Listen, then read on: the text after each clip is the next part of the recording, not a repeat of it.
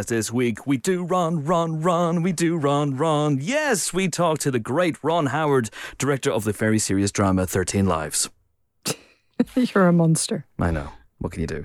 All that and the usual news and nonsense on the movie podcast. It is all for innovative marketing ideas, but really having the hottest day on record in the same month as a new Predator movie is just a little much, don't you think? Disney Plus, I'm looking at you. They're behind this. They are the demons that make trophies of men. Just to be clear, Empire would like to make clear that we're not Yes. saying that Disney are demons who make trophies of men, nor did they personally cause global warming. We're not warming saying that. We're not, We're saying, not that. saying that. We are not saying that. From a legal standpoint, we're not saying that. Wink. Can, Only in the hottest years they come. yes. I know it's very hot in the jungle in the original film, but surely the predators would hunt better in a colder environment when they use their heat vision. We don't know. You get a stronger distinction between heat of people mm-hmm. In colder areas. Mm-hmm. that would than make it too easy for them. They might be like snakes. They might be cold blooded creatures. We don't know enough about the physiology of a predator. We have to catch one first and then dissect it slowly. It's because they don't seem to own clothes. So, They do. They've got that sort not of. Not really. He's got fishnet, fishnet. tights on and like Yeah. a metal cod piece. I'm not sure that really counts. It's basically He's barefoot metal. as well. Metal as I mean, he's metal in so many Yeah. ways, but uh, I like it. They go to those like goth shops that just sell moon boots and bits of string. what? Cyberdog. Yeah. He shops in Camden, exclusively in Camden. Hello, Pod. Hi. I'm Chris Hewitt, and welcome to the Empire Podcast, which has been recorded in a lovely, glorious, air conditioned studio. So the machinations of Disney Plus can't get us in here, Again, right? no. Again, again. Legally uh, speaking. legally speaking, they are not responsible for the climate change or indeed the hottest day on record. Fingers crossed, wink, wink. Right? No wink. No, stop no winking. wink. Stop winking. Legally, stop winking. Stop winking. Welcome to the Upper Podcast. I'm joined in a very lovely air conditioned studio, Jazz FM studio, by three colleagues of such lethal cunning. There may be a predator in here, we just don't know. I don't mean that in a dodgy way. I mean there may be someone who's invisible and we can't see him. Is what is what I'm saying. There is a real heatwave energy to this podcast already. It's like pure heatwave madness. There's a real I didn't have anything written down energy to this. Anyway, Sometimes we found our hosts, sometimes without their skins. oh, that would Is he be just nice. going to say cryptic things? So I should, I should also. just- Fun, I'm just Shall going I to randomly no, no, drop I'm my going to Can we introduce let you. him introduce- Please, yeah. Oh, sorry. For the love of God. I've been off for weeks. I've forgotten how this yes, works. Yes, clearly. Uh, I'm joined by my three colleagues of such lethal cunning. Helen, you son of a bitch. it's Helen O'Hara. I've been pushing too many pencils. Hello. You really Some are- damn fool accused you of being the best. no damn fool accused you of being the best, James Dyer, our great big fucking nerd. Hello, Chris.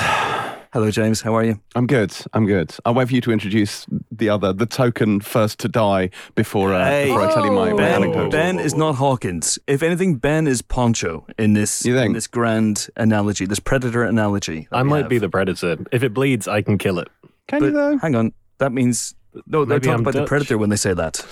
No, guys, I'm Dutch. No. Tom Hanks from Elvis has just entered the building. I like the I like the cut of this young man's musical chib. I love gold. Oh God.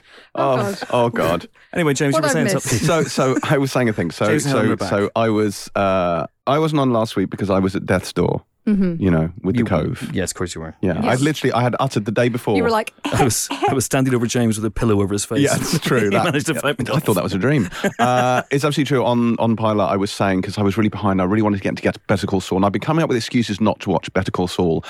Just continuously for months and months and months, let's be honest, years.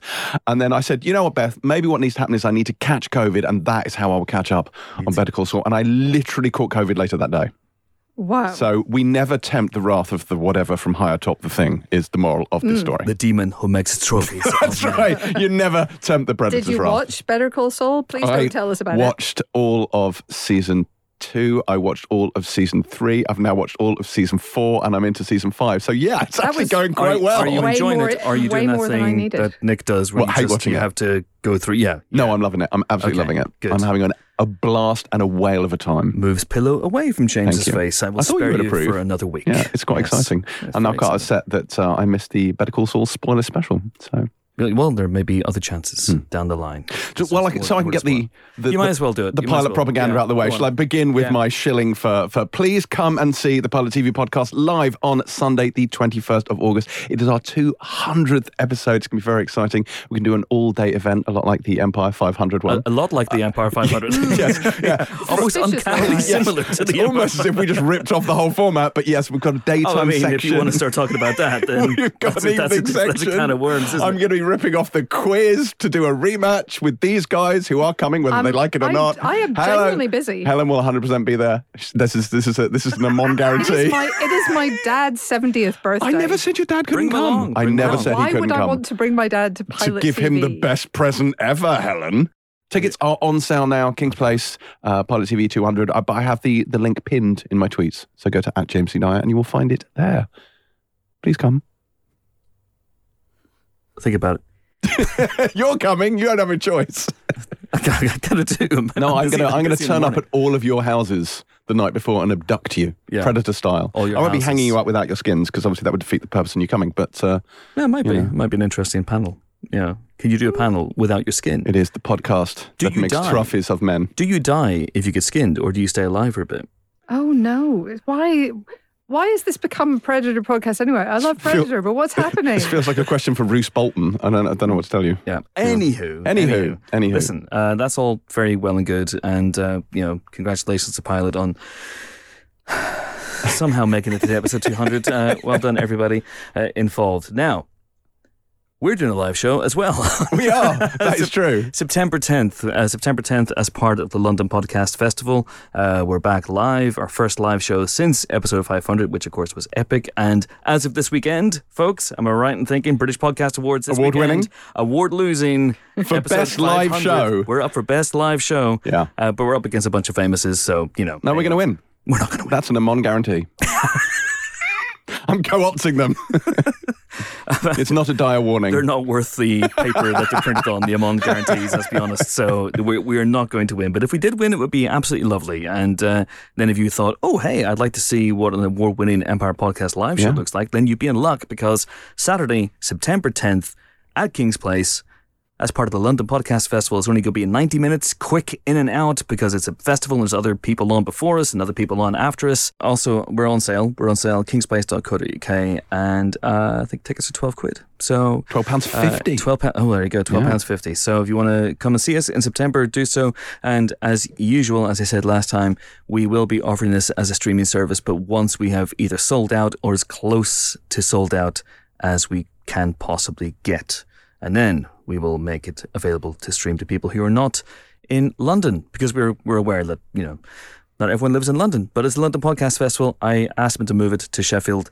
And they refused. So Outrageous. it is absolutely outrageous. They could have changed to King's Cross. Anyway, enough Predator chat, enough Ridiculous. pilot chat, enough live show chat. Uh, let's take a question, shall we? Let's. Okay, the question is this is a good one. It comes from at crack underscore horse. Crack spelled in the Irish way. C R A I C. Crack horse. It's not a crack horse. You don't I give like it. don't give crack to a horse. That's good advice. Does it come from the same farm as the laughing cow? Yes. The crack horse. Yes. That's why, why, why cow's teeth are so bad. Never give meth to a mule. Uh, maybe that's why they call them drug mules. Holy shit. Holy shit, I've blown this thing wide open. Anyway, the question is from Crack Horse. Uh, with the upcoming release of Nope, what are your favorite one word title Predator. films? There we go.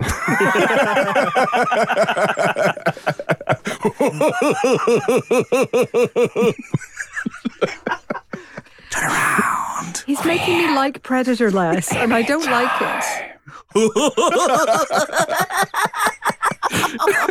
Oh, oh, that's exhausting. Anyway, yes.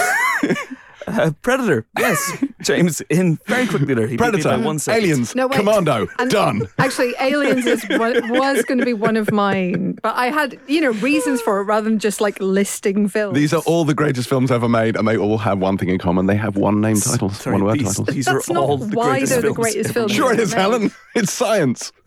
It's science, Helen. You can't argue with You science. can't. Science is also a one-word word. I had to make up the rules. Rules also a one-word word. That's So, true. That's but every word, is a one also. word word. ah, is it? Because is Spider Man a one word word or is Spider Man a two word one word? But it's not like it's a it's a name. is it a name? It is. It's a proper noun. Okay. What happens if Spider Man marries Ant Man? And do they take each other's names? Does it become Spider hyphen Would it be Spider Man Man Spider Man Man? and Ant Man? Spider Ant Man Man. And if they have kids, Spider is it just Man Man? Spider Ant Man Man Junior. There are many Sorry, many ways hot. of dealing with this. Yes, You know, like okay. they could have a patronymic, and it could be like. Who? I'm sorry. I think that's the alien in Predator. So the the, the, the the son could be Spider Man's son or Ant Man's son, Spider-Man's son. Oh, like in like in Iceland. like in Iceland. Mum's go to Iceland. Okay, and you can also be Spider Man daughter. You know, you don't have to be. You could be son. absolutely, yeah, like uh, Spider Gwen. There you go. If she married Ant Man, would he be Gwen Man? I guess they'd have have to work that out between them. All right, good stuff. Anywho, so I was going to say aliens, but the reason I was going to say aliens is I think it's an incredibly elegant sequel title instead of Alien Two, which Yes. you know wouldn't. It, it, it like it amps it up on the Cinemorph original, Boogaloo. just adds an S. Job done. It Like, I, I- the elegance and, and the simplicity and the balls of that title, I think, are really, really impressive. It's surprising actually that they haven't done that for more films, Mm-hmm. right? That you know, Predators. Predators is one, but that wasn't Pred- Predator Two came first. That's true. And then they did add Predators. Predator. Can't even say. Pre- pre- I can't say pre- Predator. It's a real problem for me. Predators. Uh, but for example, Dune Part Two is not Dune's, which it probably should be. It, it, it shouldn't be, though. But that's, you not that's think? not like, because Aliens was like changing genre, change, This time it's things war. up. Yeah. Thank you. Uh, whereas Dune 2 is a continuation. It is not uh, this time. There's we have more more, Dunes. Dunes. Yeah, it's not Yeah. like that's not what's happening. They got you know. Cate Blanchett with the budget. Although they, they, can have actually more do. Dunes. There will more be more Dunes. Dunes, There will yeah, be that's more true. Dunes. More It Dunes. actually, should yeah. be June and Juna. Just saying. Oh yes, you make a compelling case. Yeah. Uh, yeah, so I, I think that is is a very good one. I also like the ones that kind of do what they say on the tin, like speed or rope, That's a good one. Oh, Rope is a cracker. Psycho. psycho, vertigo. Psy- Vertigo. Hitchcock. Hitchcock. Hitchcock. One word. I mean, again, a proper noun. It is a proper noun. of all of those, rope was the one that was on my list because I love how it not only refers to the rope, the murder weapon in the film, but like the structure of the film, the hmm. whole one take, no cuts. A single rope has no apart from all the cuts cuts. in it. Apart from all the cuts. Well, he was trying. Don't come for Hitchcock. He's dead. You do that. You did it with a rope. It's under the table. And you know why it's called Rope, don't you? It's a reference to Day of the Rope, which is the refrain from Prayer of the Roller Boys, which was a big influence on that film. Oh, don't you even fucking stop. That's not a Swear word. is actual going on? God. That's not a one word title, unless, of course, you speak really fast. Prayer, Prayer Roller Boys. of the Roller Boys, all one word. Roller Boys. Stop him. Do you have a pillow? I will get one if it means an end All to right, this okay. pain. Uh, Aliens is a great shout, by the way, because um, we all know the story, but I'm going to repeat it for the, the people who may not know the story or people who are listening at home.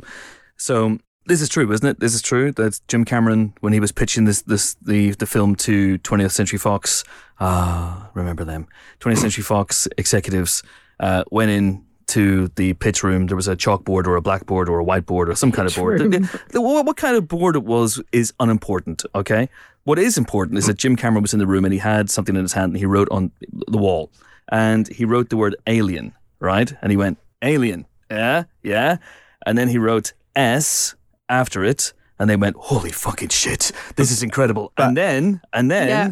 he turned the S into a dollar sign, and the Fox executives just shat themselves With And their mouths wide open. Mouth- Yeah. mouths wide open, and coins came out like Scrooge McDuck. That is the most partridge pitch in the history of the world. Yeah. and it works though. Like, th- this is what I mean about it being ballsy. Yeah. Jesus. It's also the greatest film ever made. So yeah. It's up there. it's, it's, definitely the it's greatest one film of ever made. It's one of them. Yeah. Yeah, There's no it's- Prayer of the Roller Boys, but it's pretty fucking good. No, the, I it's very, very true. But uh, but yes, Aliens, good, good shout. Hmm. And Hitchcock, very much of those one word titles: Rope, Vertigo, Birds, Northwest. All the great films that Hitchcock did were one word titles. Good Rebecca. stuff. It's Chris Helen. It's we've written, but before. Rebecca's a good one word title. That's a because proper of- noun. It is. Just, it's impressive that it's not, you know, it's not the protagonist's name. It's not the kind of, if you like, antagonist name. It's just this mysterious presence that shapes everyone else around her. I think it's quite, it's quite That's right. evocative. We It's never meet her. We don't. We never see her. Yeah, because you could have called it anything. You could have called it Danvers or Scary House, but you, you don't. Yeah, you call, no, you called don't. Rebecca. One word uh, names are good for this this sort of thing. Dave. Dave. Yeah, Oh, that's a good film. It's a good film. I'm not sure it's the greatest of titles, if I'm honest. No, it's a terrible title, but it's a it's a good film, and It uh, is a good it's a good name. I've uh, I've got a friend called Dave. I'm sure we all do. Everyone's got a friend called Dave. You- It's, a, it's it's it's the law in this country. You have to have a friend called Dave. Um, that's a great film, though. So I'm going to say that Paddington. Paddington. Paddington. Not Should good have as gone- Paddington's. Paddington's with double sign. yes. More Paddingtons. But Do you know what it would had have been? It would have been Paddington, but in the O, you just draw a smiley face because everyone feels good. yeah, after or or, or like uh, you you somehow find a way to put like five stars in in the Paddington, the P, the A, the D, D, under the N and the G would have to have like stars in them to to describe the reaction of people to this film. that is A, the correct reaction to the film. Right, you just draw little stars in the in the in the circles. All right. Anyway, Yeah. uh, did we mention Jaws? Jaws, one of the greatest films of all time. What a cracker. It's more evocative than just shark. Or Which- Bruce, or Big Boat. Uh, but yeah, that Well, one. it's better that than one's- like the Meg, isn't it? You yes. know, well, yeah, most these things, are better than the Mm, Meg. true. Uh, we, of course, reserve judgment on the Meg too, because Ben Wheatley's directing it, and therefore I'm expecting it to be good. Uh, unlike, of course, the Meg, which was, uh, what's the word I'm looking for? Not good. It's, it's actually the sequel is The Megs. The Megs. Yeah. Just, I mean, already the Meg had multiple Megs. That was that was the Meg twist. They they catch the Meg, they kill the Meg. No, there's a bigger Meg. they do. They do. There's always a bigger Meg. It's a Meggy or Meg. it's a Meg your Meg. I mean, there are actually so many because I started to think about this and I started thinking, okay, so people's names are pretty good for this. So uh, the aforementioned Rebecca, the aforementioned Dave, the aforementioned Paddington. Paddington's also a place name. Place names are good for this as well. Casablanca, Manhattan, superb. you know, and other. Uh, Blackpool probably has a, a. There's probably a film called Blackpool. Probably a film called Blackpool, isn't there? Yeah, let's go with that. Pontypool. That's a good horror film. Pontypool is a one word horror film. Uh, but actually, I don't know how many great one word horror films there are. Cube. Cube? I've got one on my list. Uh-huh. Host. Genius Host. title. Rob Yes. Savage's Host. Yes. Host of a demon, host of a seance, host of a Zoom call.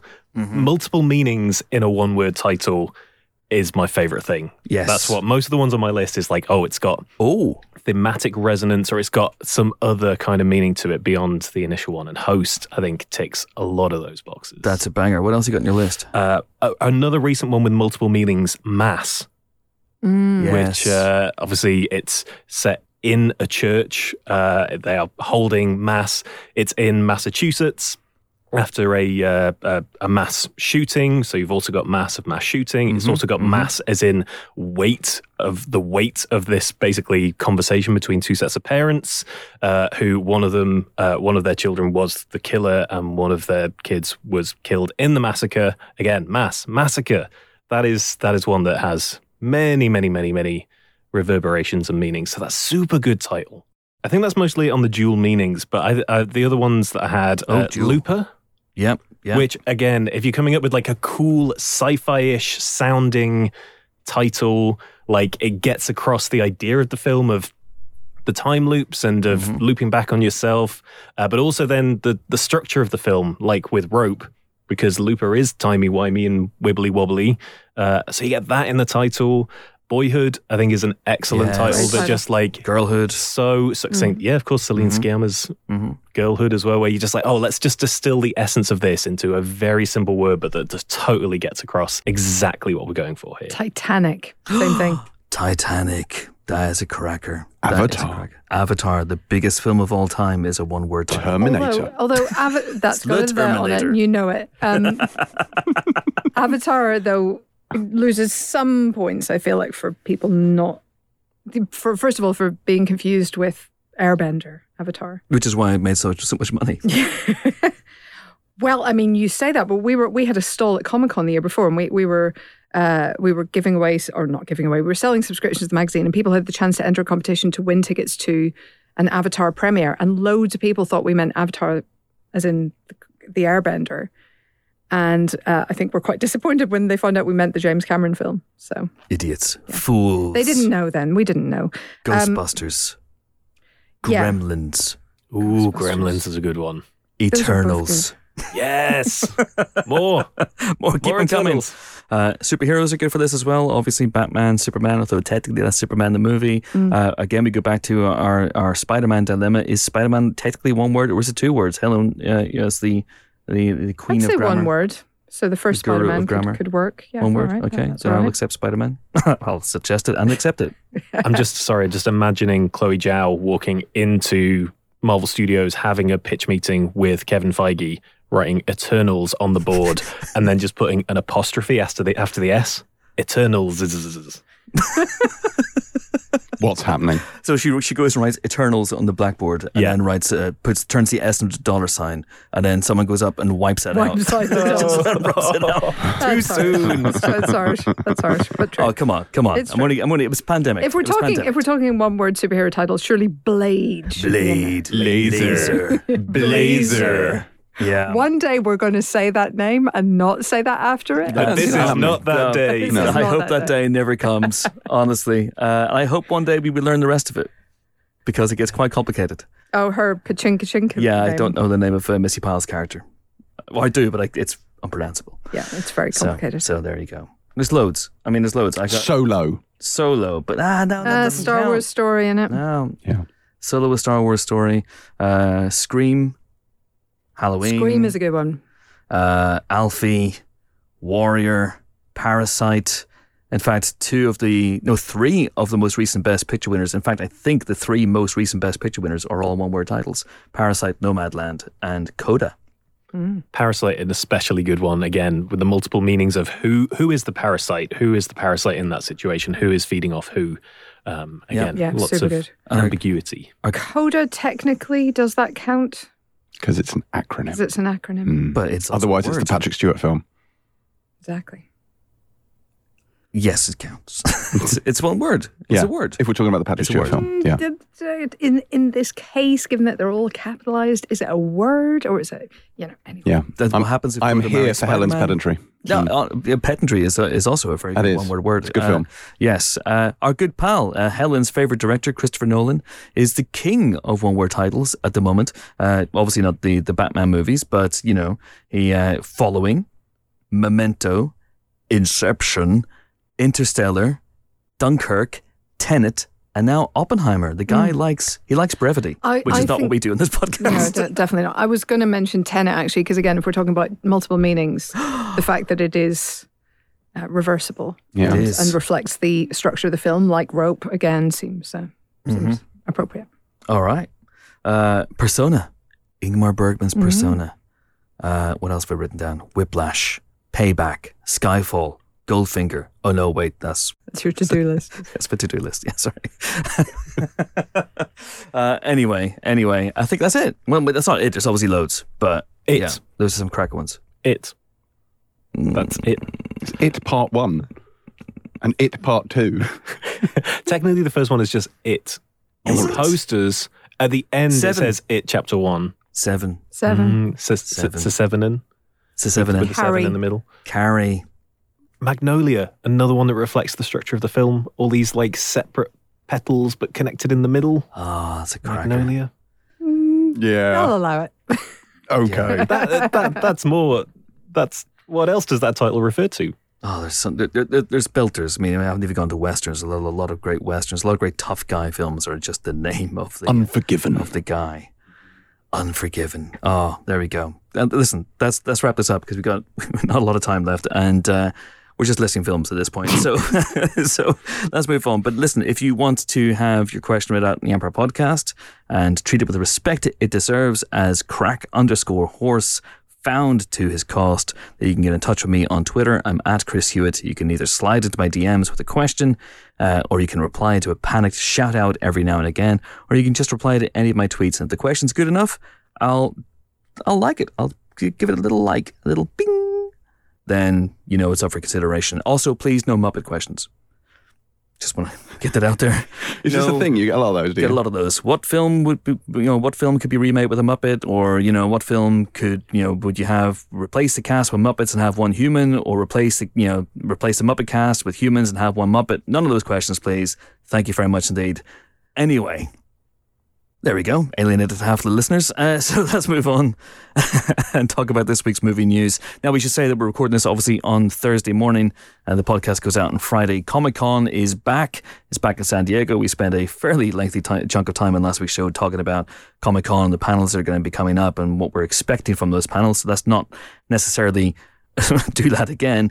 But uh, what I'm going to say is that we're obviously recording this before for example, the Marvel Studios panel, in which we're expecting some fairly big news, maybe not entirely hugely seismic. They might be saving that for D23 next month, but we're expecting some shenanigans uh, on the stage of, of Hall H. So obviously, we're not going to be discussing that in this week's episode. We'll discuss it in next week's episode. If the, hey, if the news is seismic enough, maybe we will find time to do a special, but it's unlikely. But just let you know, that's where we are. All right. Excellent, good stuff. So, uh, what's happening in the world of movie news apart from Comic Con being back, back, back? Dune. Do you? Dune Part Two has started shooting. Dunes. That's right. Dunes. Dunes. Dollar sign has started shooting. Euros. Praise the maker.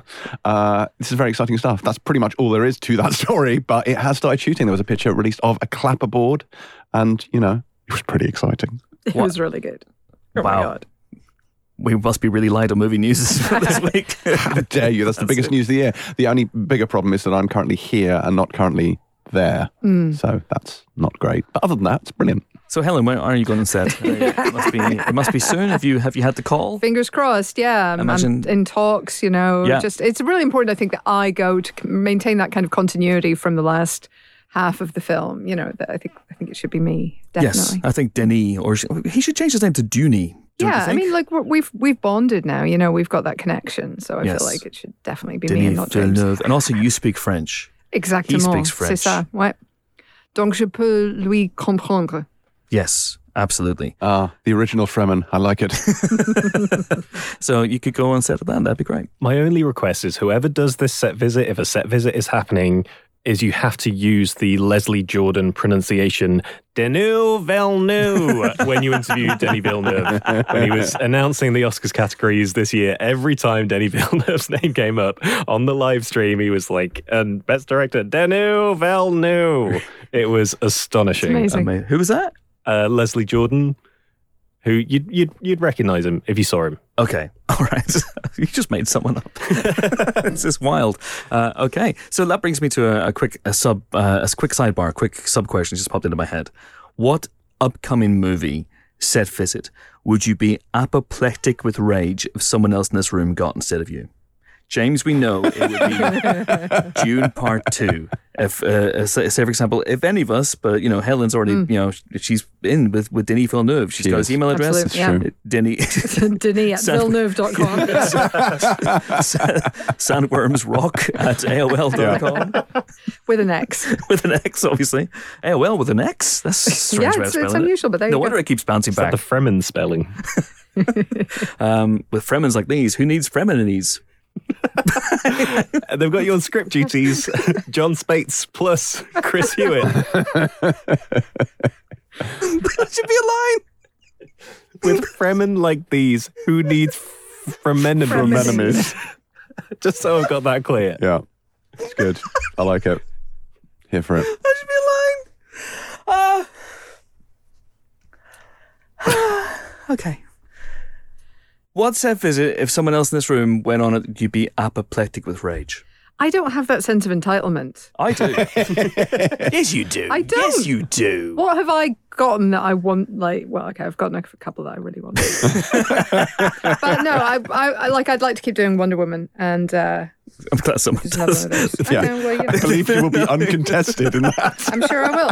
And Good movies. um, Really? Where? Hey, come on, whoa. whoa, The first now. one is half a good movie. I will 100% give you Oh. that. Whoa. No, okay, no, enough of that. Easy, My name Tiger. is Ares, the god of war. That's one where she could have written Wonder Women and turned the E into a euro sign. Yeah. Yes, absolutely. Except that Americans would not necessarily understand what that is. Anyway, um, uh, but yeah, I am actually going on one next week that I am What? very excited about. No way. hmm What? What is it? I can tell you off mic. Okay, do it. I'll, I'll bleep it. Just tell me. I'll, I'll bleep it. Will I'll you bleep believe it. You know I bleep it. I'll bleep most of the stuff he says. it's true. Might as It's true. I may as well just go So on. I'm going to say. the Holy Oh, shit! that is exciting. You're going on the. I'll bleep that boy. too. Don't worry. It's What was fine. that? The yeah, Ben, yeah. I'm running out of bleeps. We can't You're say the stre- because otherwise people will know where she's going.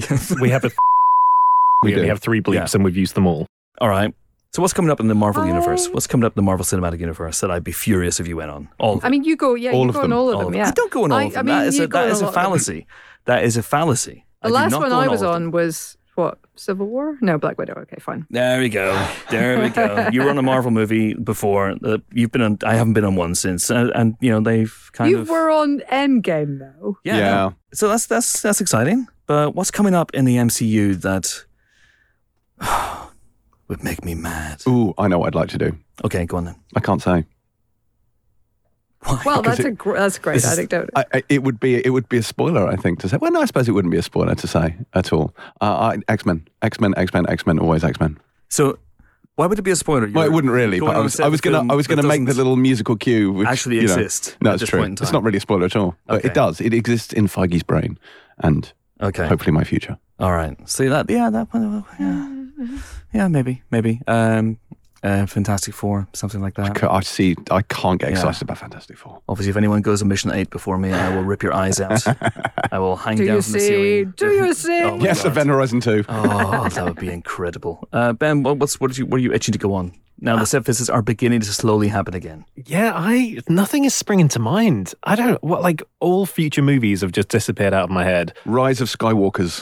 yes, Rises all the money, Skywalker. and it's just it's just my personal money that is paying for that. Um, if, as I theorize, Rogue Squadron is a Poe Dameron movie, I would be all over that. I would be like, please get out of my way to go and All right. talk to the cool pilot man. Yeah. He is a cool pilot man. He's a very cool pilot man.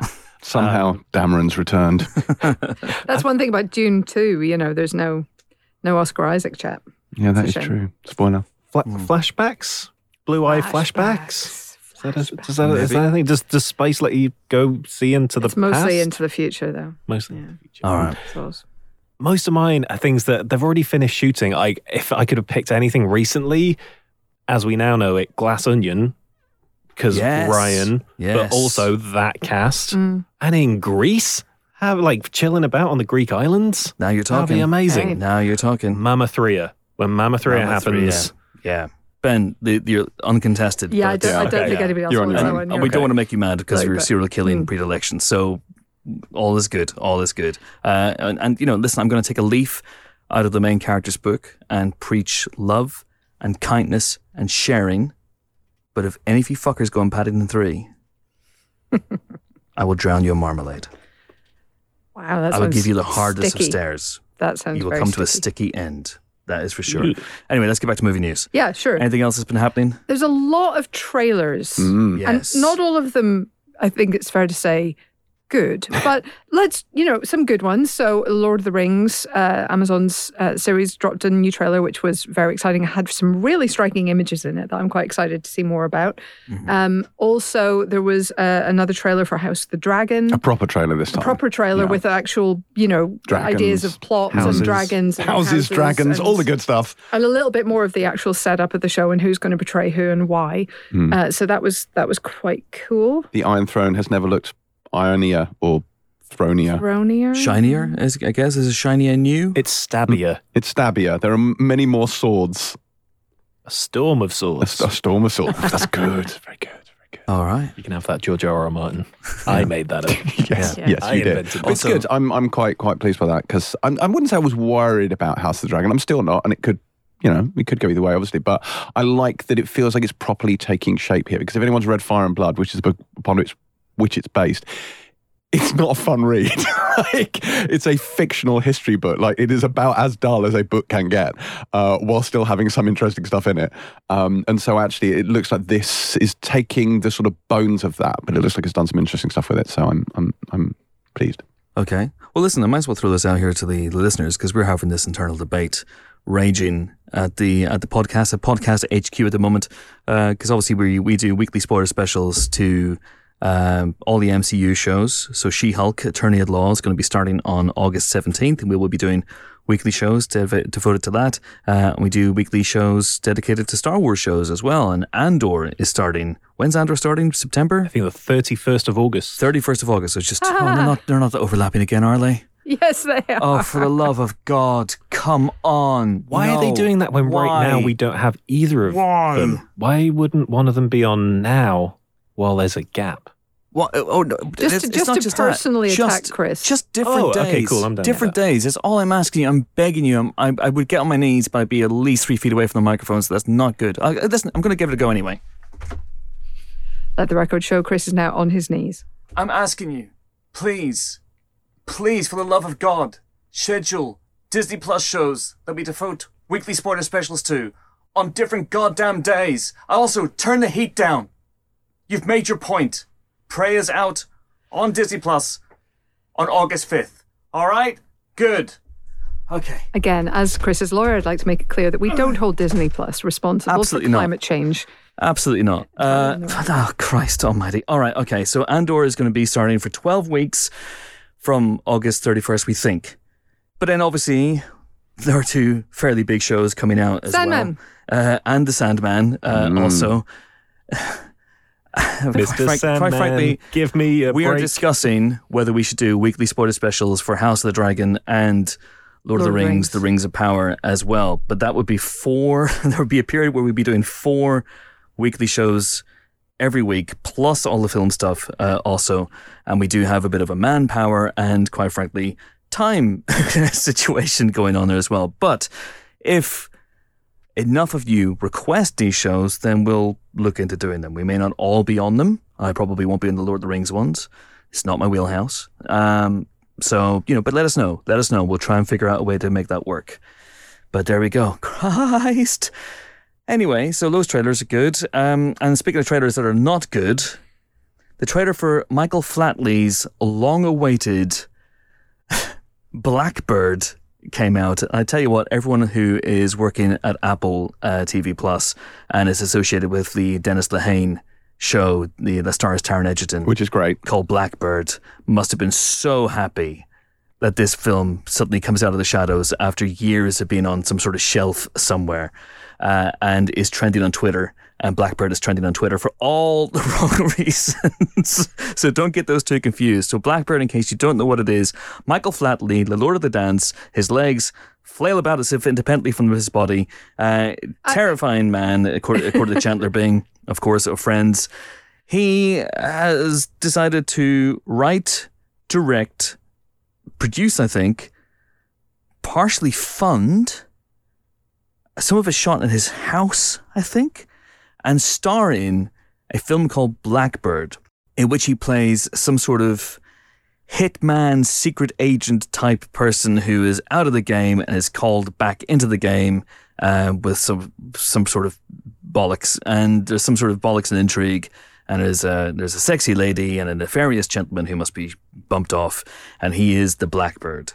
And this movie was shot like three, four years ago and has sat on a shelf and has acquired legendary status in that time because everyone's assuming, uh, perhaps unfairly, Perhaps I would say, that Michael Flatley is doing this as a vanity project and is a very talented man, very talented dancer. His legs flail about as if independent from the rest of his body. Look, he held a world record at one point for the largest number of taps per minute. Like he is a very, very talented Wow. dancer. He originated Riverdance.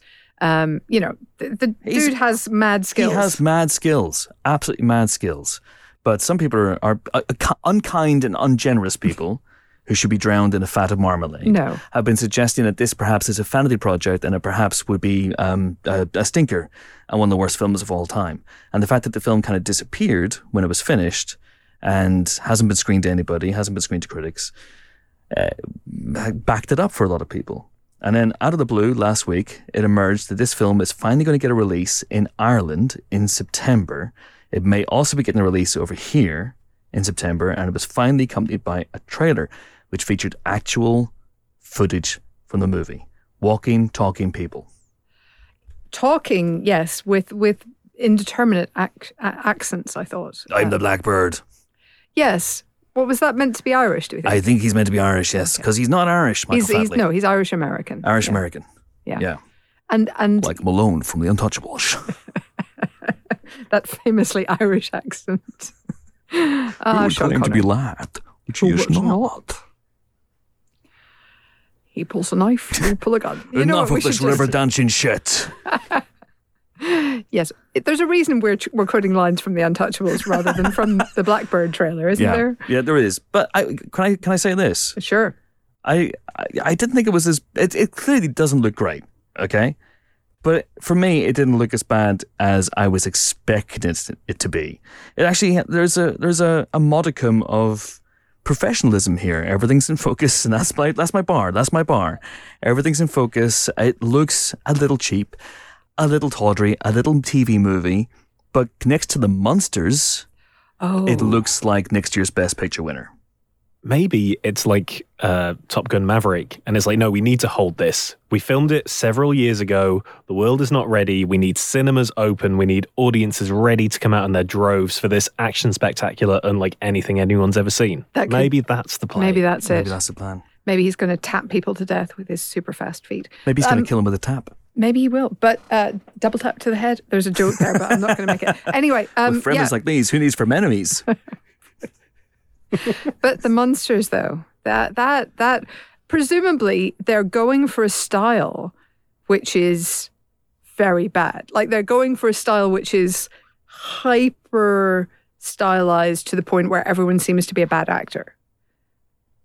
And and maybe they're not actually bad actors, but that's the style that they're going for. They're they're kind of trying to replicate this extremely bizarre tone of a 1960s, you know, scary person themed sitcom. hmm Uh, However, if that is the case, they have, they have really overshot the mark and made it look like a Amdram done badly. Yes. So- Sh- shall we explain what the Munsters is first of all, just in a Well, wider sense? thing. It first feels of all, like then- that's a very American thing. That uh, other than just occasional references here and there, I, like the Munsters w- has not been a thing for the last thirty years of my life. This is the thing. I remember them being on TV when I was little, and yeah. to the point where when the Addams Family movie came out, I remember thinking, why didn't they do the Munsters Yeah. instead? That's much bigger.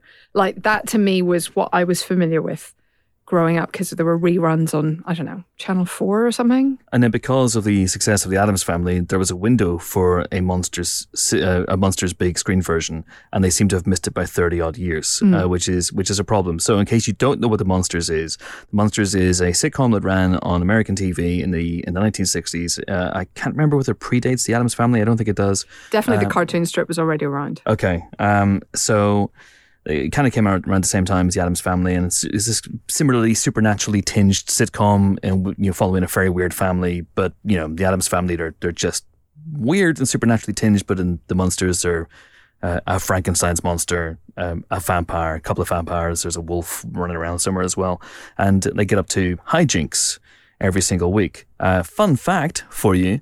The Munsters theme tune down down down down down down down down down down down down down down down down down down that one. Uh, written by Jack Marshall. Jack Marshall is the father of Frank Marshall. Hmm. There you go. Thank There you, you very go. much. Three fact structure nailed this week. Uh, so, cut to they have their window in the early '90s to do a Munsters TV, uh, Munsters movie. They don't do it. They miss it. Cut to 30 odd years later, and uh, Munsters movie is finally going to come out. Uh, it may be truly, truly terrible. The trailer is irredeemably bad. It looks so horrendously cheap and unfunny. And this may or may not have anything to do with the fact that the movie is written and directed by Rob Zombie, who, for my money, and I know this is a controversial opinion, may be the worst director working today. Uh, I haven't seen all of his films, and I I'm would okay advise you don't. Mm, yeah. Uh, look, it, it's a very bad trailer. So there we go. It. I mean, uh, the other thing is, of course, that it has.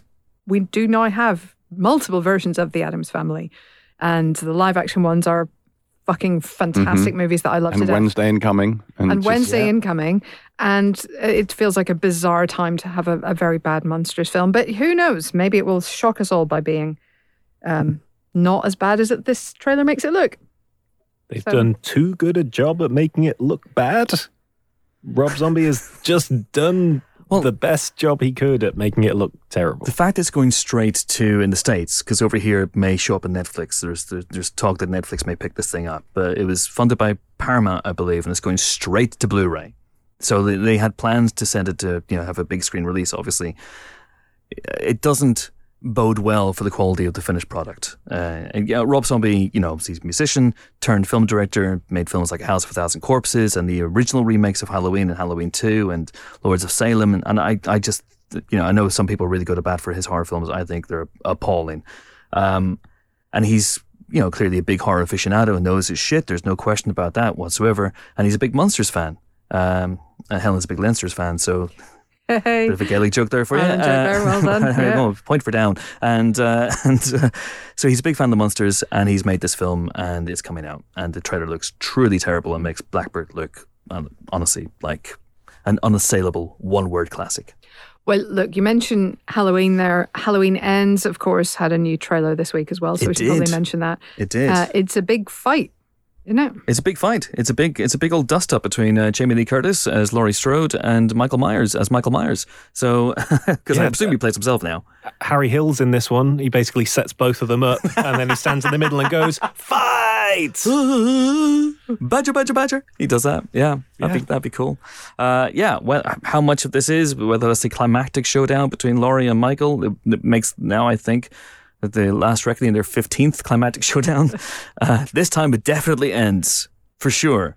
Not the time she cut his head off in Halloween H2O, or the time he cut her head off in Halloween Resurrections, or, you know, and so on, and so on and so forth. The Wheel of Time, right? Turns Helen? and ages yeah. come and pass, Yeah. leaving Laurie Strode fighting Michael Myers. Absolutely, as George R. R. R. R. R. R. Robert Jordan yes, said, yeah. said in that book. One thing's for sure, we're getting more trauma. more, lot more trauma. More trauma is on the way. For Laurie Strode. Yeah, very much so. I wonder if this is a bit of a fake out and maybe this is a fight really early in the film. And if Laurie maybe doesn't make it that long, I although did- did they kind of do that in Resurrection as well? Uh, yeah, Yeah. I- I- uh, she's gonna make it. It's good. It- It's. I thought You that as think? well. I thought that as well. But the, the, the whole arc of those films is that she makes it to the end. And whether she dies at the end, I think they'll probably go down that route. But yeah, I can't see that because then You don't think he outlives her, basically? Is, No. that, is that what you're saying? I think they may die at the same time. Yeah, I think that's possible. Yeah. If they'll only stay, if he's only staying dead, that would be super good. Speaking of dead people and seeing dead people, look, there's a segue there somewhere. Uh, The Graveyard Book is Ooh. being a- adapted, and this is very exciting for me. It's the Neil Gaiman children's novel. It's kind of if the Jungle Book were ghosts instead of beasties, and the jungle were a graveyard. That's kind of the setup. So basically, um, a toddler's family is killed uh, just as he kind of wakes up in the middle of the night and wanders across the road to the graveyard and escapes the assassin kind of by accident. And he's taken in by ghosts and raised by ghosts. So he grows up seeing ghosts and um, faces. Will there be fun jazz sing alongs? I can't honestly. I wouldn't rule it out, but I don't think it's going to be necessarily guaranteed. But it's a really, really good book. It won all of the Children's Book Awards going.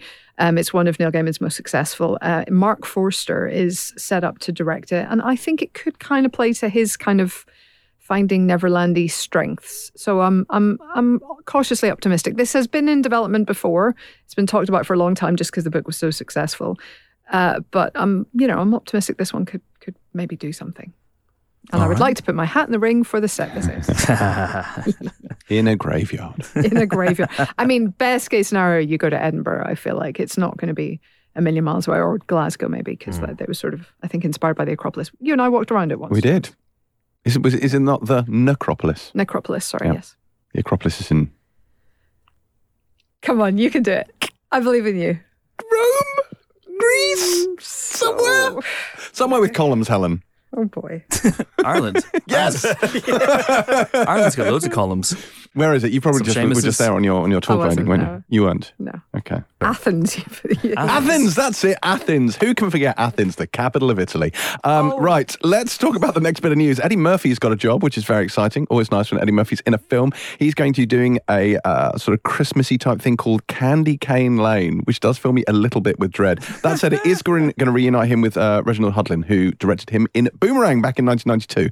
So uh, we don't know anything about the plot other than that it's, it's festive.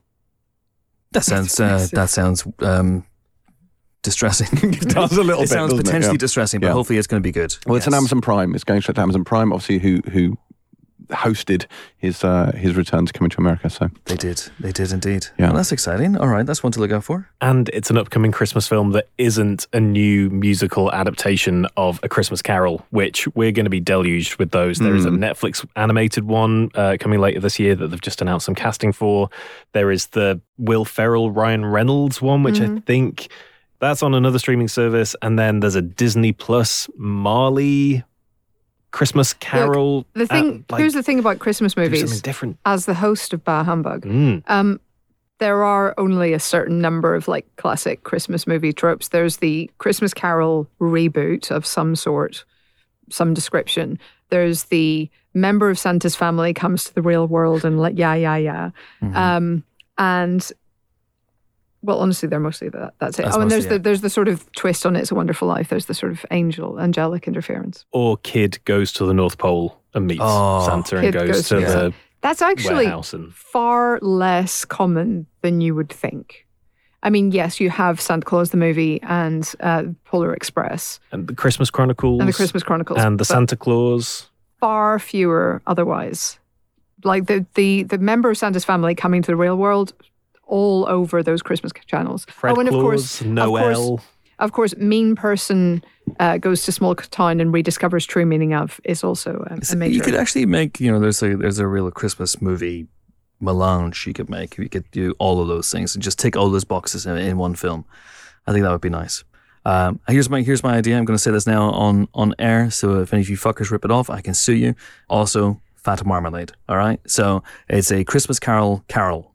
Or Christmas Carol, Christmas Carol, if that makes sense. What? Anyway, someone whose name is Carol. Someone, no, no, no. It's, it's And it's a- Christmas. It's about a, a film director, an obnoxious film director, who is making an adaptation of a Christmas Carol uh, because he thinks it's going to be the thing that's going to turn his career around. And it's obviously a terrible idea because nobody wants to see another adaptation of a Christmas Carol. And one night he is visited by three ghosts: the ghosts of Christmas Carol movies past.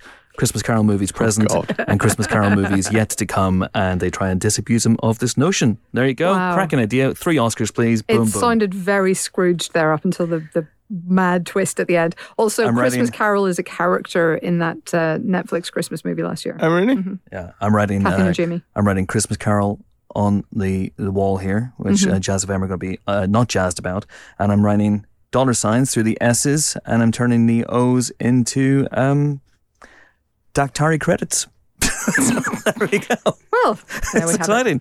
Lots of money to be made across the universe with that one. So back off. That is my idea. Of any if I if I see that movie on Netflix, and let's be honest, we will see that movie on Netflix in the next two years. I'm coming for you with Marmalade in tow.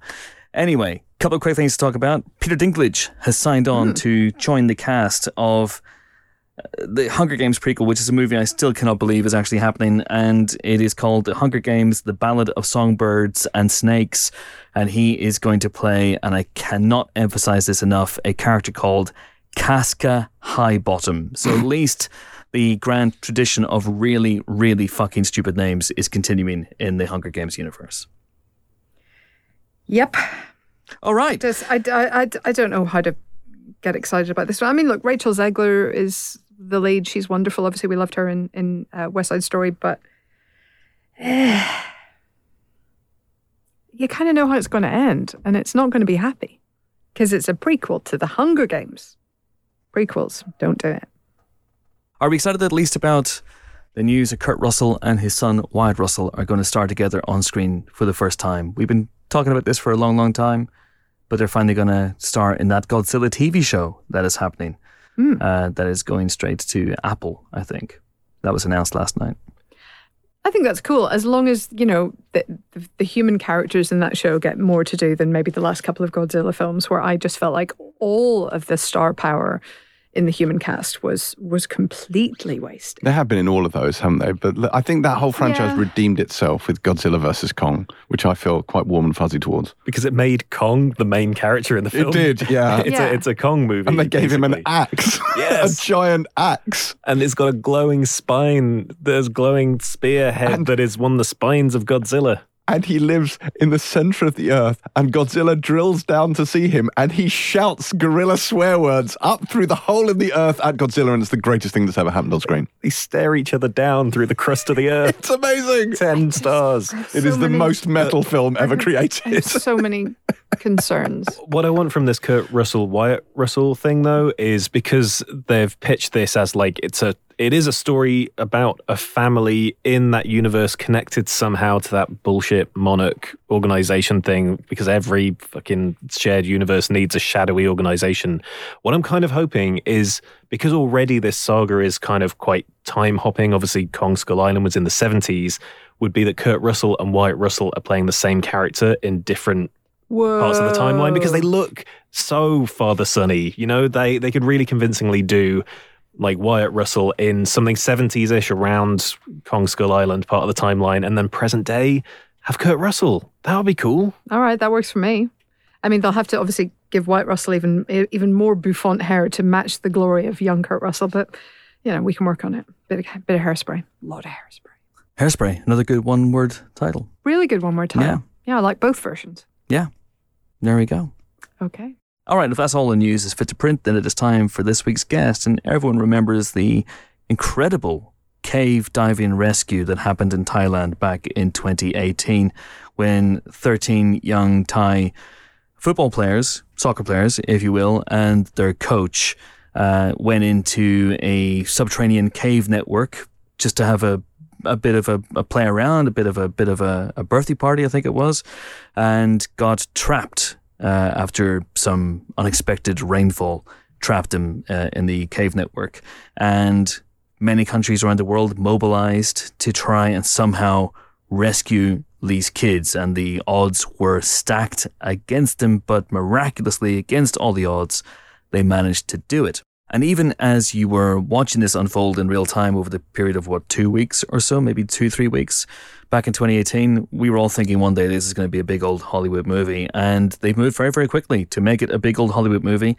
And that big old Hollywood movie is called 13 Lives and it's directed by Ron Howard, the great director, of course, of Apollo 13 and Parenthood, one word title, Splash, one word title, Solo, A one Star word Wars story, yeah. And now 13 Lives. two Di- words. Hyphenated. Not in this case, but yeah. Mhm. f- I'm, I'm, I choose to hyphenate it. Mhm. Can I be wrong? Yes. Okay. Uh, anyway, it's directed by Ron Howard, and it stars an international cast uh, that is headed up by Viggo Mortensen and Colin Farrell and Joel Edgerton as three of the divers who spearheaded the operation to save the young kids. Uh, and they were Brits and an Australian, and some of the stuff that they did to get these kids out, my God, you won't believe. Uh, and it's a very compelling movie that is out next week in cinemas and the week after that on Prime Video. And uh, I had a good old chat with Ron Howard, um, I think making his first appearance on the podcast since Rush. I might be wrong on that, but I think so. Uh, no, he did Solo. He did a spoiler special with him for Solo, I'm pretty sure. But it was great to speak to Ron Howard across Zoom when he came into London earlier on this week. And we talked about the movie. We talked about how it fits in with the thematic preoccupations that have propelled his career as a director. And we talked a little bit about his daughter, Bryce Dallas Howard, and her directorial ambitions as well. Do please enjoy. We are delighted to be joined on the Empire podcast by the director of 13 Lives, the great Ron Howard. How are you, sir? I'm well, thank you. Excellent, excellent. It's the hottest day of the year, uh, and probably the hottest day uh, of all time for the UK. But uh, but you're okay as the man who directed Backdraft. I'm sure you can handle heat. Yeah, I've got, I, you know, look, it goes back to my childhood in Burbank, California, the San Fernando Valley. Uh, you know, it was, it was, uh, it was this for about two months in a row, plus smog. So you're good. You're good. I'm, I'm doing okay today. Excellent. You might run a marathon later on. see, see what happens. Um, I have to say, Backdraft and Apollo 13 came to mind when I was watching 13 Lives. Um, were, were, were those movies that were on your mind? Did you see this as, as part of a sort of unofficial series of movies about really smart, really competent people who work together to overcome insurmountable obstacles? Well, I'm I'm always fascinated by these teams that come come together. There was a there was a a, a, big difference in one way, um, in my mind, in that so much of what was achieved uh, in the rescue uh, in, in our movie 13 Lives and in the event, of course, was executed by volunteers. Yeah. Backdraft and Apollo 13, those are those are examples of um, of experts applying what they know to you know very precarious, very dangerous circumstances. And and sure, the cave divers uh, were applying what they knew. Their and their expertise made the rescue possible. But it's not like that. They're you know professional rescuers. They're uh, you know, and so many of the people that made it all possible, the people that went up on the mountainside and and and helped divert the water. Uh, you know, there Yeah. was, there was so much volunteerism uh, that required you know a lot of courage and and a kind of a suspension of dis- disbelief because they had well, it- none of them just really didn't believe it was possible to save somebody. They just none of them none of them would have guessed that they could save them all and make that you know that that, that achieve that. And um, so it really was a kind of a, a miracle. And in, in my ways, I, you know, on my script, I even wrote at one point, you know, just uh, it's a, a granular uh, anatomy of a miracle. Uh, so many decisions were made, choices that that demonstrated real courage. Um, might have required some luck, some good fortune as well. So many problems were solved, and yet this is what it took to, um, you know, achieve this remarkable outcome. one of the things I really liked about it as well was just how matter of fact everything is. There's almost a mundanity to the way that the the the main characters, the the, the cave divers, react to the situations that they're in. Yeah. uh, which I thought was fascinating. That's right. They reminded me a little bit of the astronauts. In fact, when I, you know, was meeting with with Rick Stanton, John Mallinson, uh, Jason Mallinson, uh, uh, John Volanthen, and, and Chris Jewell, I I immediately drew a connection to many of my conversations and interviews with the Apollo era uh, astronauts. Is very much like a pilot's mentality. It's work the problem, stay calm, you know, uh, and and uh, and and um, you know, and carry on. And and and so it's interesting that you would draw that uh, distinction. That's that's just that's who they are. But many of the other volunteers who came in, especially the Thai volunteers, they they do have a kind of a Buddhist ment- mentality, which is do what you can, and that's that's enough. It's it's so there's no neurosis around it. Yeah. There's uh, the parents may have felt desperation, but for everyone else, it was um, much more a commitment to process. Yeah, it's it's one day at a time. It's one beat at a time. You put your you put your shoes on, you know, one foot at a time. It's it's the precisely that. outcome will be what it will be. But it, but, but we're going to, I'm, we're, I am going to contribute everything that I can. And within that, I felt like there were a lot of demonstrations of real courage. You know, there are a lot of different brands of courage, but it's, uh, in some instances, it was, it was certainly physical, but also emotional. Um, you know, there, there were, there were, you know, there were career, um, uh, sacrifices and threats, and you know that that that were influencing uh, um, the decisions people had to make. And yet, over and over, they they kind of kept doing the right thing by the kids, which which which makes us all recognize. Well, if if Thailand could sort of lead the charge in this way and invite inclusion in the way that they did, and Yeah. and achieve what they achieved for those boys and that soccer coach, you know what what else could we achieve on this planet? What what else what else could we could we do? It's a great it's a great object lesson that they gave us. It really is, and uh, you know, I have to say, obviously, it was it was it was headline news around the world when the Yeah. operation, when the rescue was was happening, and Well, for there, me there always felt and and I thought I knew the story when I read William Nicholson's script. I realized, yeah, all, all the headlines are there, but there's so much more. And you know, and then I corroborated that through my own research, and we just kept going uh, deeper and deeper. Because look, I've learned. I feel this as a viewer, but I've also learned it, uh, you know, as a director. Uh, starting with a couple of those movies that you referenced, Backdraft and Apollo 13. People love knowing about the process. It's entertaining. It's engrossing to understand what is involved in these things uh, transpiring the way they do, and um, you can create suspense even when you when you generally know the outcome because you don't know what the price, uh, what toll it took on people. You don't know about those nuances, and the stakes. Um, you know, if you're if you're connected to those characters because they're you know they're well performed and the the scenes are staged properly and you know and all of that is is is working eh, you know as, as well as it can be you know you get that emotional investment. And uh, you know it's cathartic for us as audience members. And i think this is a good contemporary um, version of of of one of those sort of entertainments you, you talked there about about staging uh, certain sequences and uh, the, the diving sequence must have been a huge challenge for you to help the audience, to help the viewer know where everyone is in this labyrinthine network. You know, you have the sense of claustrophobia as well. That must have been incredibly challenging. It, it turned out to be more challenging than I expected it would. I'd, I'd done a lot of work in, you know, as you noted, in, in difficult circumstances, uh, you know, and, and atmospheres and whether it's weightlessness or the fires or, or even the tracks for Formula One uh, yeah. rush, you know, it, all kind of precarious, unpredictable situations um, to try to tell a story in. But I thought this was going to be easier. I've done a lot of work in the ocean underwater, but I didn't recognize what it was going to mean to actually put people in these tight spaces and then try to photograph them. And sure, we put in little camera, you know, slits and little sections where we knew we could get a, a diver in and with a ca- operating a, a camera. But you know, there's no place for safety divers. Uh, sure, we were in tanks. You know, it's a controlled environment, but you're mm-hmm. still, mm-hmm. you know, you're you're submerging those caves, uh, and you're putting a person relying on the gear uh, into these very very tight claustrophobic spaces and trying to photograph it and trying to stage scenes.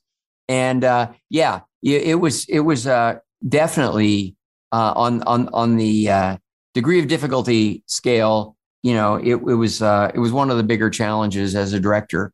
But the cast really rose to meet the challenge because they did so much training themselves. They became so adept working with Rick Stanton and Jason Mallinson. And at a certain point, in toward the end of, of the rehearsal period, um, Viggo Mortensen came to me and said, "You know, Colin and I have been talking about this, and I really hope you'll let us do it all." I I want you know he says I, I I've learned how to dive. I've under I've come to understand and to be able to do replicate this technique, and um I don't trust a double, and and I and I and I you know I I will make the time. I, I will work the extra hours. I'll come in on the Saturday or Sunday. You know, please let me do it. And every other actor fell into uh, accordance with that. Mm-hmm. And um, at first, I was dubious to the plausibility of that, but that's what that's what they did, and it made our movie better because it allowed me to shoot it, as you can imagine, in a much more fluid, um, realistic way, much more of a documentary feel. Well, you can see it's them. You can see it's them through the masks, and which... you can start in a wide shot and come into yeah. that. And you know, it's not just that cut to that we did in some little controlled uh, tank with a little piece of stalactite in the foreground or something. Nothing wrong with that technique, though, no, Ron. No, no, it's, it's worked, I, I worked for many, many years. go that way. I was fully prepared to go that way, but they gave us this sort of this other this other gift. But look, everybody everybody went the extra mile to to try to to to bring this story to life with as much authenticity and detail uh, as they as they possibly could, because they you know they respected the story, they respected the people who lived it, and they wanted to get it right. And uh, and was that something that you grappled with you and, and William Nicholson at the at the at the scripting stage? The the the facts of the rescue operation are well known. The the divers who headed it up were were British mm. uh, and Australian as uh, uh, as well, of course. But did you want to make sure that the efforts of the Thai authorities and the Thai people who who as well rushed to the scene and, and tried to help were, were given a, a fair a fair amount of screen time also? Well, yes, absolutely, and I and I, I felt that um, it was not only sort of appropriate, um, but as I delved more deeply into the story, I recognized what a great job the Thai leadership really did.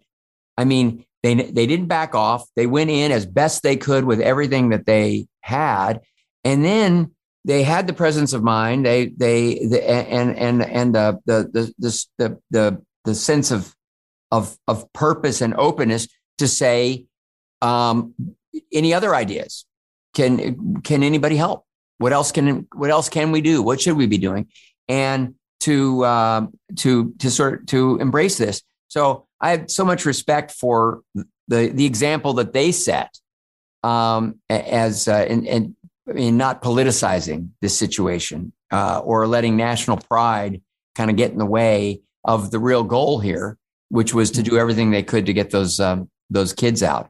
Um, I also just found it interesting, and um, you know, whereas the, the the the diving is fascinating and certainly the center of our movie, and it's suspenseful and cinematic and all the things that I that I hoped it could be. I believe, but but I also found um, some things that weren't uh, really in the script to begin with. Things like the effort on the mountain to mm-hmm. divert mm-hmm. the water, um, the mention of the sacrifice of uh, by the farmers of their fields to allow that to happen. That was in the initial script, but I didn't understand how difficult the engineering uh, process was or how basic it became. Things like you know running out of pipe to divert the water from these dams that they kept building and then this and then splitting bamboo to create these troughs so that they could continue the process.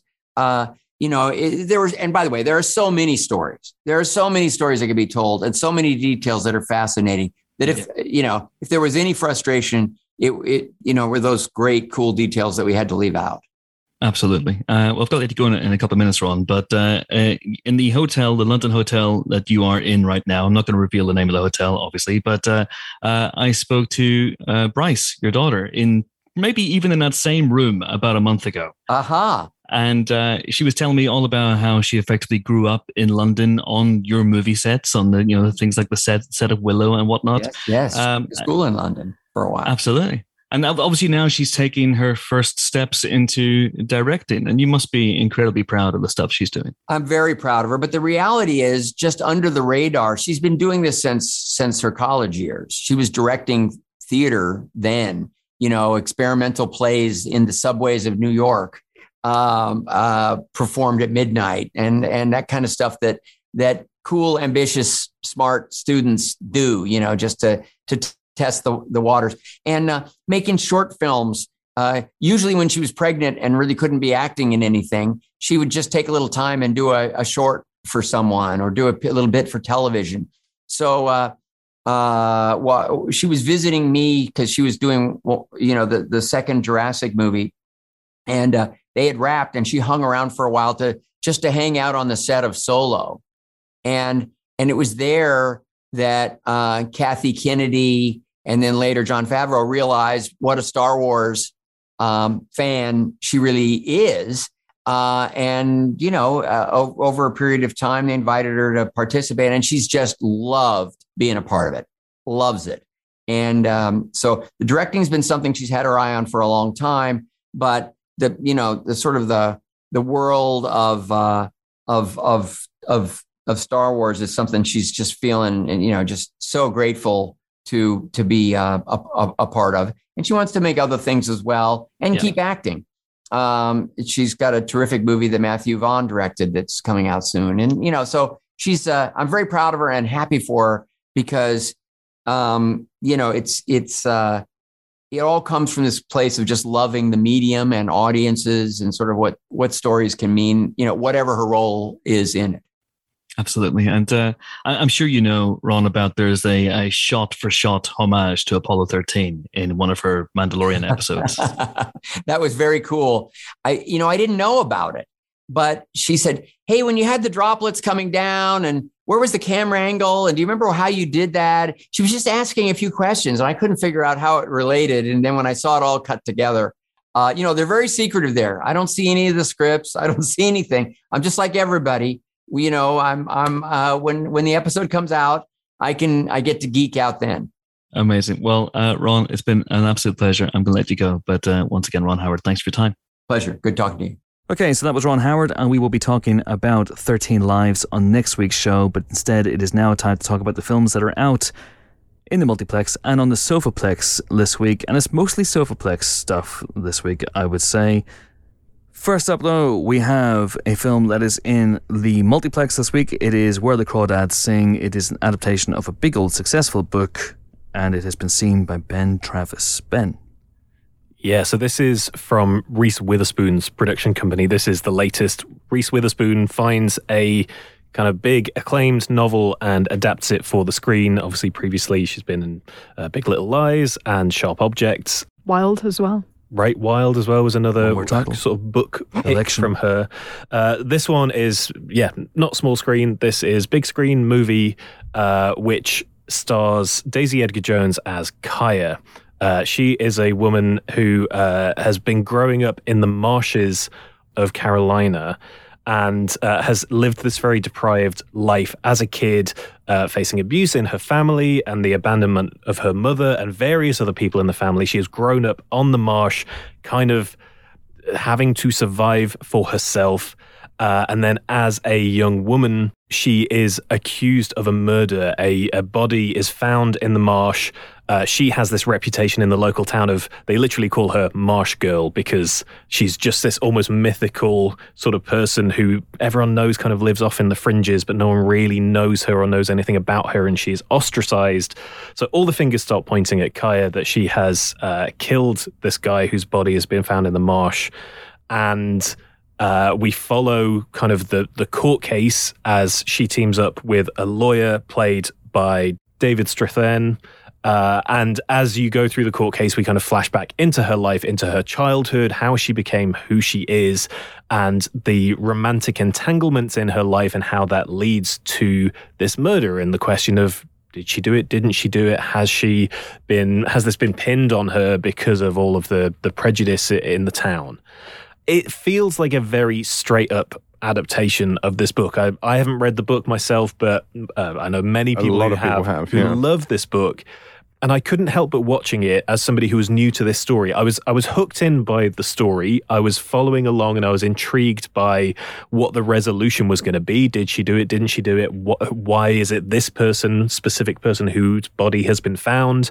What is the life that has led her to this point? I was I was hooked in on a basic level, but it feels like a very surface level adaptation of a book that when people talk about that book, they talk about the depth of it, the lyrical nature of it, and especially the the descriptions of the marsh and of Kya's life and how she interacts with nature.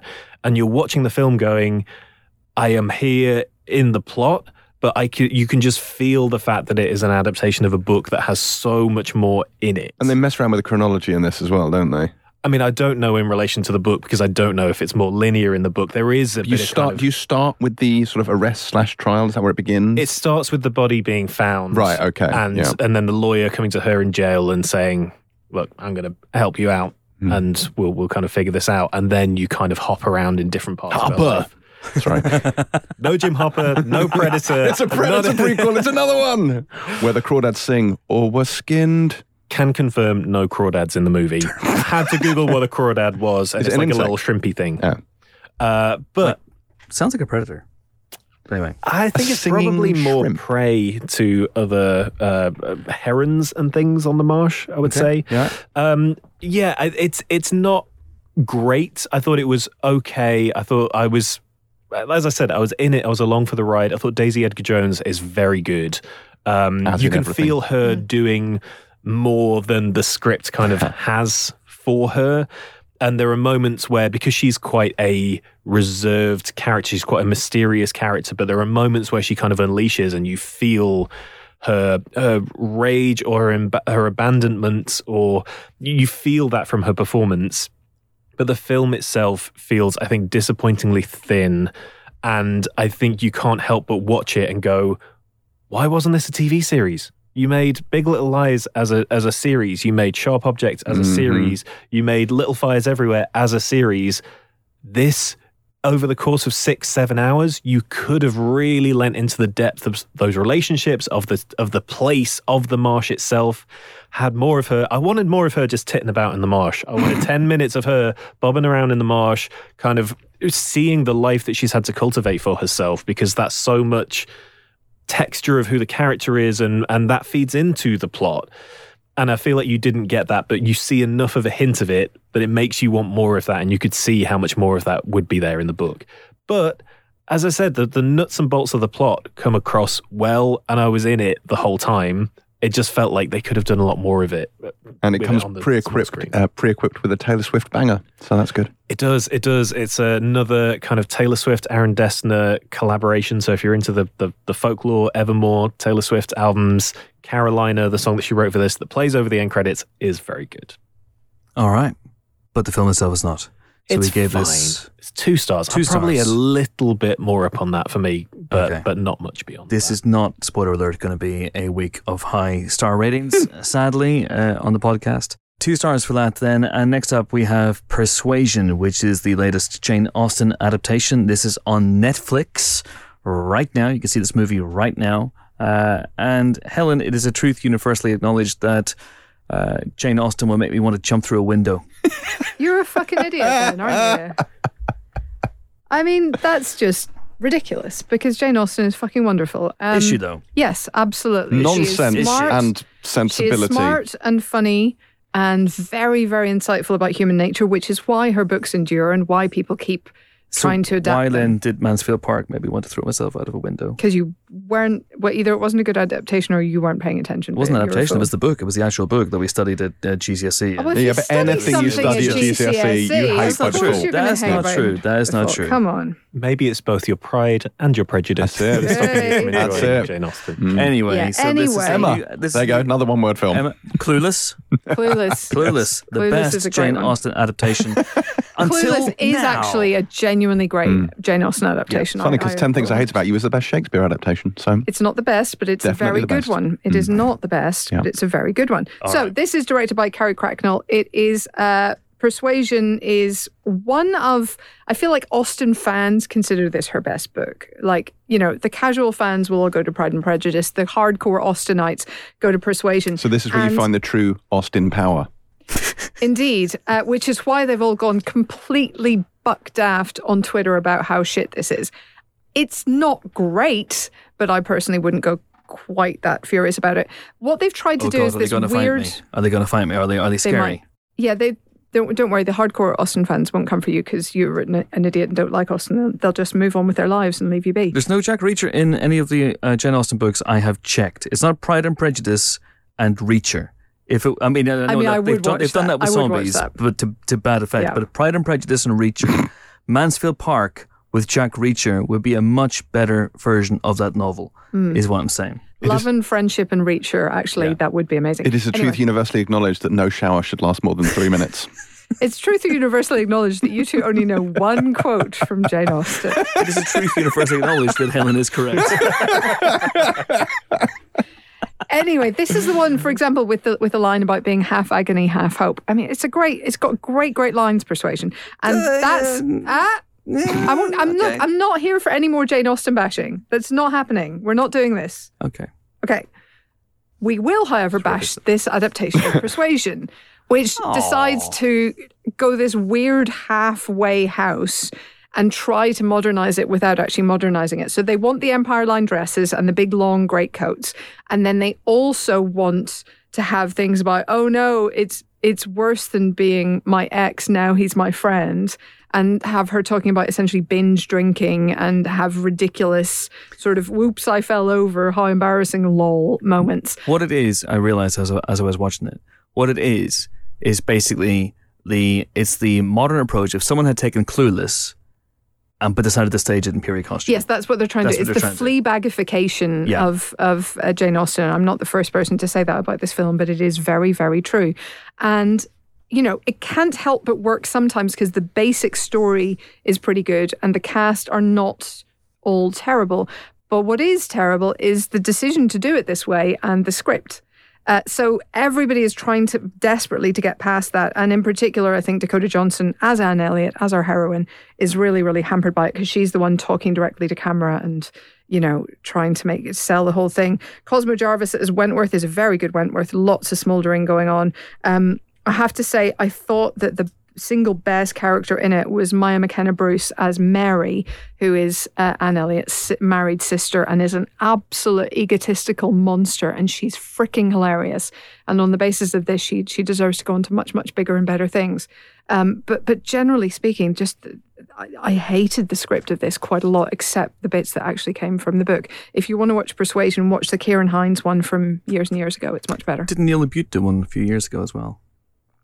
Or was that something else? That's uh, I'm That's seeing possession. a different. Possession. Oh yeah, that makes more Sorry, sense. completely, com- completely got this wrong. So someone's yelling at me at home. Yeah, you know what? I, I, you know, I went into this knowing it was going to be largely not great, and people were being very vitriolic about it on Twitter and saying it was terrible and one star and all that sort of stuff. And I thought it was actually okay, you know, despite my allergy to Jane Austen. I'm only kidding, of course, you know, but honestly, that, that experience of reading Mansfield Park. Uh, it was was not a good one um, in, in my formative years, uh, but yes, I, I it is a truth universally acknowledged that Jane Austen is a, a phenomenal writer, and I just cannot wait for one day if Rob Zombie did to, to adapt one of her books. that, that would be like the Venn diagram for me. Uh, anyway.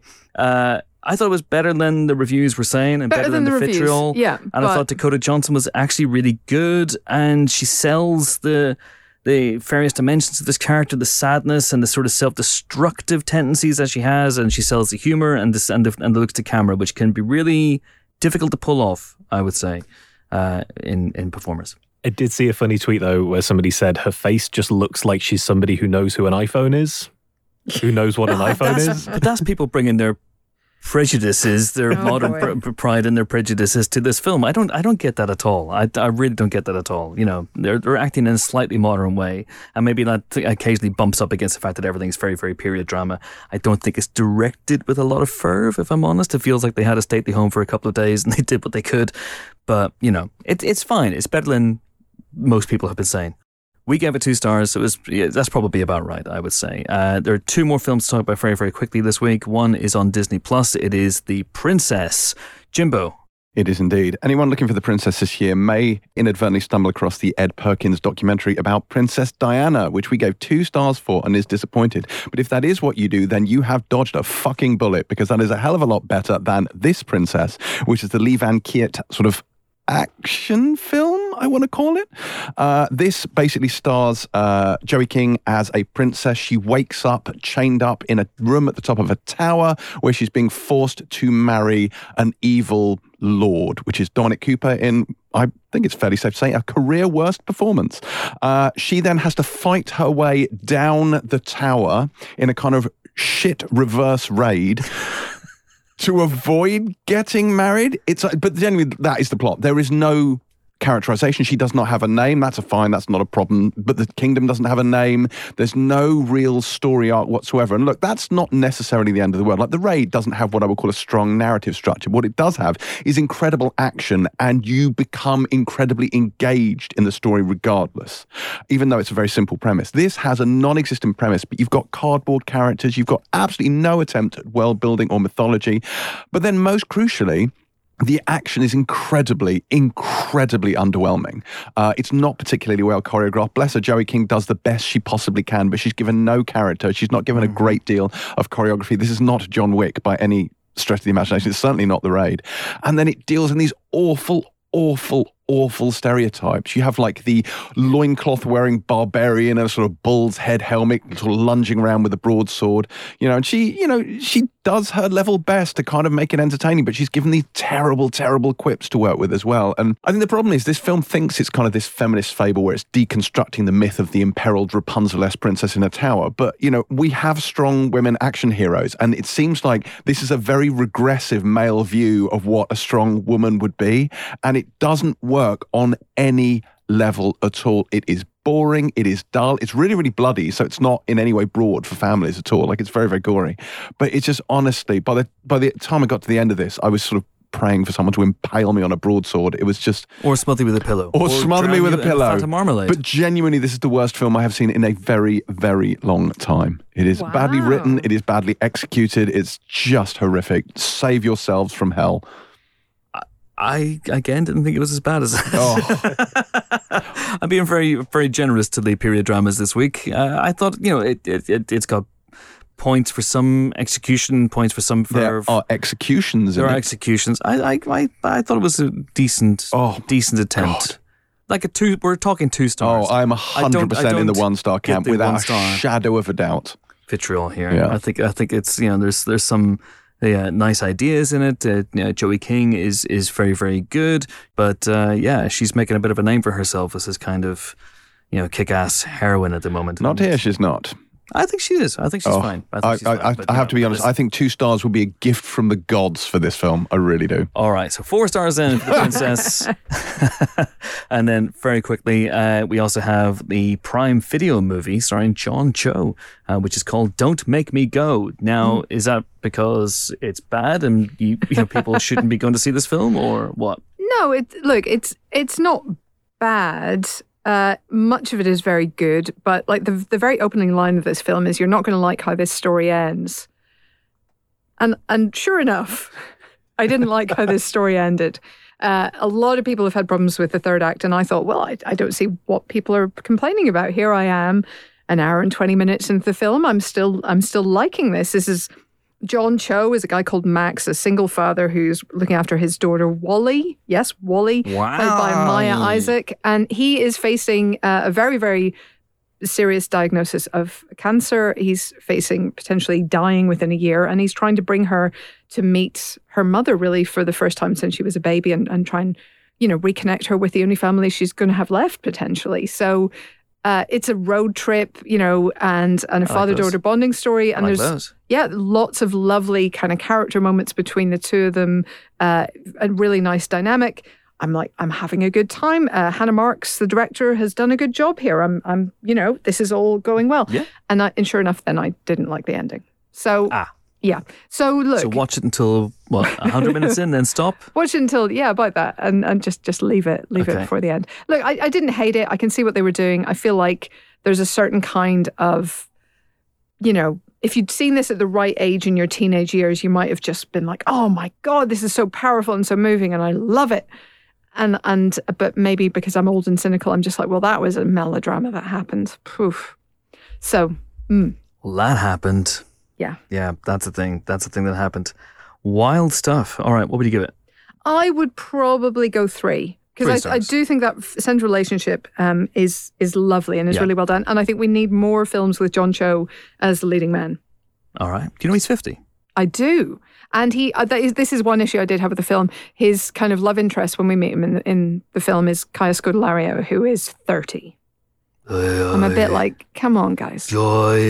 I mean, like, it's not a big deal, but like, Yeah. do we have to keep doing twenty year age gaps as standard? But not if you don't know he's 50. If you think he's like early, because you could think he's late 30s, right? So, yeah. You- he doesn't look at late, late 30s anymore. him. Look, he- Unbelievable, he, still looks like one of the most handsome men in the world, but like he doesn't look like somebody in his 30s. I'm just saying.